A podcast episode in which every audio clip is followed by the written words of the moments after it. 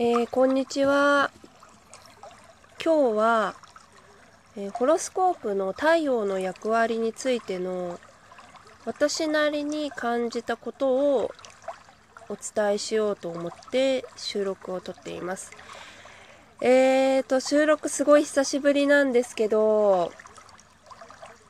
ちょっとここ最近、なんかキャンペーンで1時間ライブ配信できたりとかあったんでなかなか12分間に収められるかがちょっと不安なんですけど鑑定の練習も込めて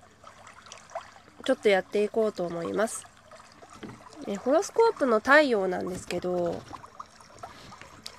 そうですね太陽を一言で表すなら好きかどうかは別としてその人が持っている一番大きな輝き太陽を輝かせていくことでその人の人生が回り出す。そういう感覚で私は捉えてるんですけど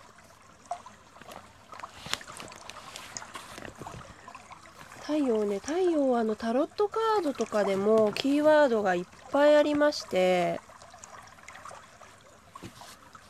そのどれを採用するかはその人の自由というかもう結構各個人に委ねられてるところが大きいんですけどこれ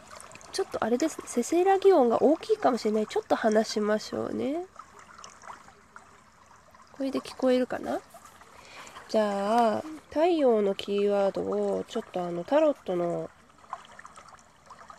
解説書を力を借りながらちょっとお話ししていこうと思います。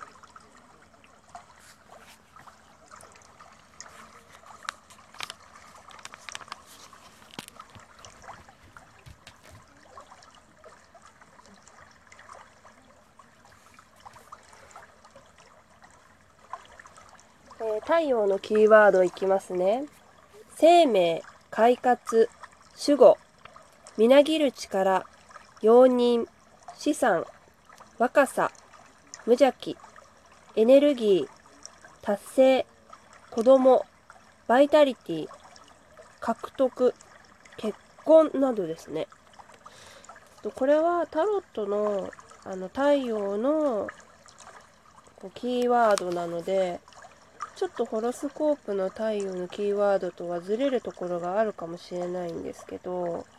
この生命とか快活とかみなぎる力あと守護達成っていう部分は結構共通するかなって思うんですけど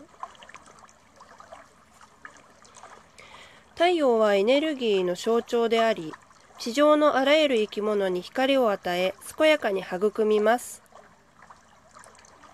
えー、太陽のカードもみなぎる力や快活さ日常生活に喜びや幸せがもたらされることを暗示します。暖かな日の光に包まれ守り育てられた生命の尊さや強さにはどんな困難をも跳ね返すだけのバイタリティがあります。そうですね。この太陽のキーワードと今の太陽の意味がちょっと書いてあったところを読んでたんですけどホロスコープでも本人のこの人生を動かしていくエネルギーっていうふうにあの言われていて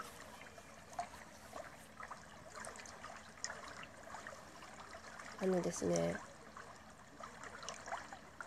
私はあのうまく情報整理ができるタイプの人ではないので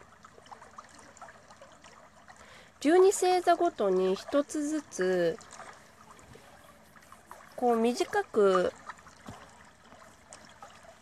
何て言うんですかねその太陽を一方向から切り取った内容を今からちょっとお話ししようと思いますね。じゃあ例えばあの、私はあの十二星座でいうところの双子座になるんですけどではこの双子座がその太陽の大きなエネルギーですね。このエネルギーをどういった形で生かしていくとあの輝くのかっていうお話をね今しようと思ったんですけどあの実感していることで教科書にはないというかまたちょっと違った実体験でのお話をしようかなと思います。えー、太陽のエネルギーを輝かせていくそれがあの先ほどもお話ししたんですけど自分の人生を動かしていくために最も大きなこう何て言うんですかね重要なポイントになるんですけれどもそうですね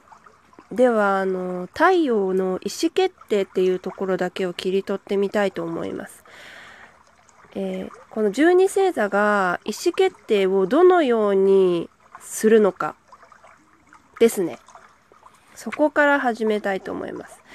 えー、じゃあまず十二星座の一番最初トップバッターのお羊座さんからいきます。えー、お羊座さんはそうですねあの十二星座の一番最初の星座なので未知というかまだ誰も体験したことがないことを一番最初にやりたいみたいなそれが原動力になっている星座さんで常に活動しているところが特徴ですね。うん、止まることなく動いている人が多いかなってイメージです。そしてやっぱりあのさっきもお話ししたんですけどこう挑戦がかなり大きなキーワードになっているのでこのチャレンジしていく力ですね新しいことを始める力新しいことをやろうとするときにこの意思決定というか新しいことしたいから行こうみたいな感じですね。うん。どんどんそうですねチャレンジをしていくのがテーマであり一番このお羊座さんの太陽を輝かせていくことにつながるって感じですね。あー時間配分が下手くそ。えー、じゃあ次はあのお牛座さんいきます。2番目のお牛座さんはえー、お羊座さんの次で、えー、今度、こう前の星座の性質を、こう、なんて言うんでしょうかね。否定って言うとちょっと言い方があれなんですけど、こう、十二星座はどんどん前の星座を改善していくみたいな感じで成り立ってるみたいなんですよ。なんか人の一生みたいな感じになっていて、なので、大志田さんは、お羊座さんのチャレンジするパワーが、ちょっと落ち着いたところですね。だから、銅から生ですね。の動、動いていたところから止まるっていう感じで、こう、なんでしょうね。人間で言うと、うん、幼児ぐらいの感じになるんですよ。その性質がですね。なので、こう、自分の心地よいものを集める傾向があるというか、心地よいものに囲まれるために、こう、じゃあこうやっていきましょうみたいな感じで意思決定していくって感じですかね。こんな感じで大丈夫かしら、私。それであの3番目の双子座。双子座さんは、さっきもちょっとお話ししてたんですけどそうですね。一言で言うと好奇心旺盛。大志田さんが幼児だとしたら双子座さんはもうちょっとあのお姉さんお兄さんになった感じの星座で、えっと、だから小学校低学年の男の子みたいな感じなんですけど、もう、見るもの、聞くものすべてにおいて、なんでどうして？みたいな。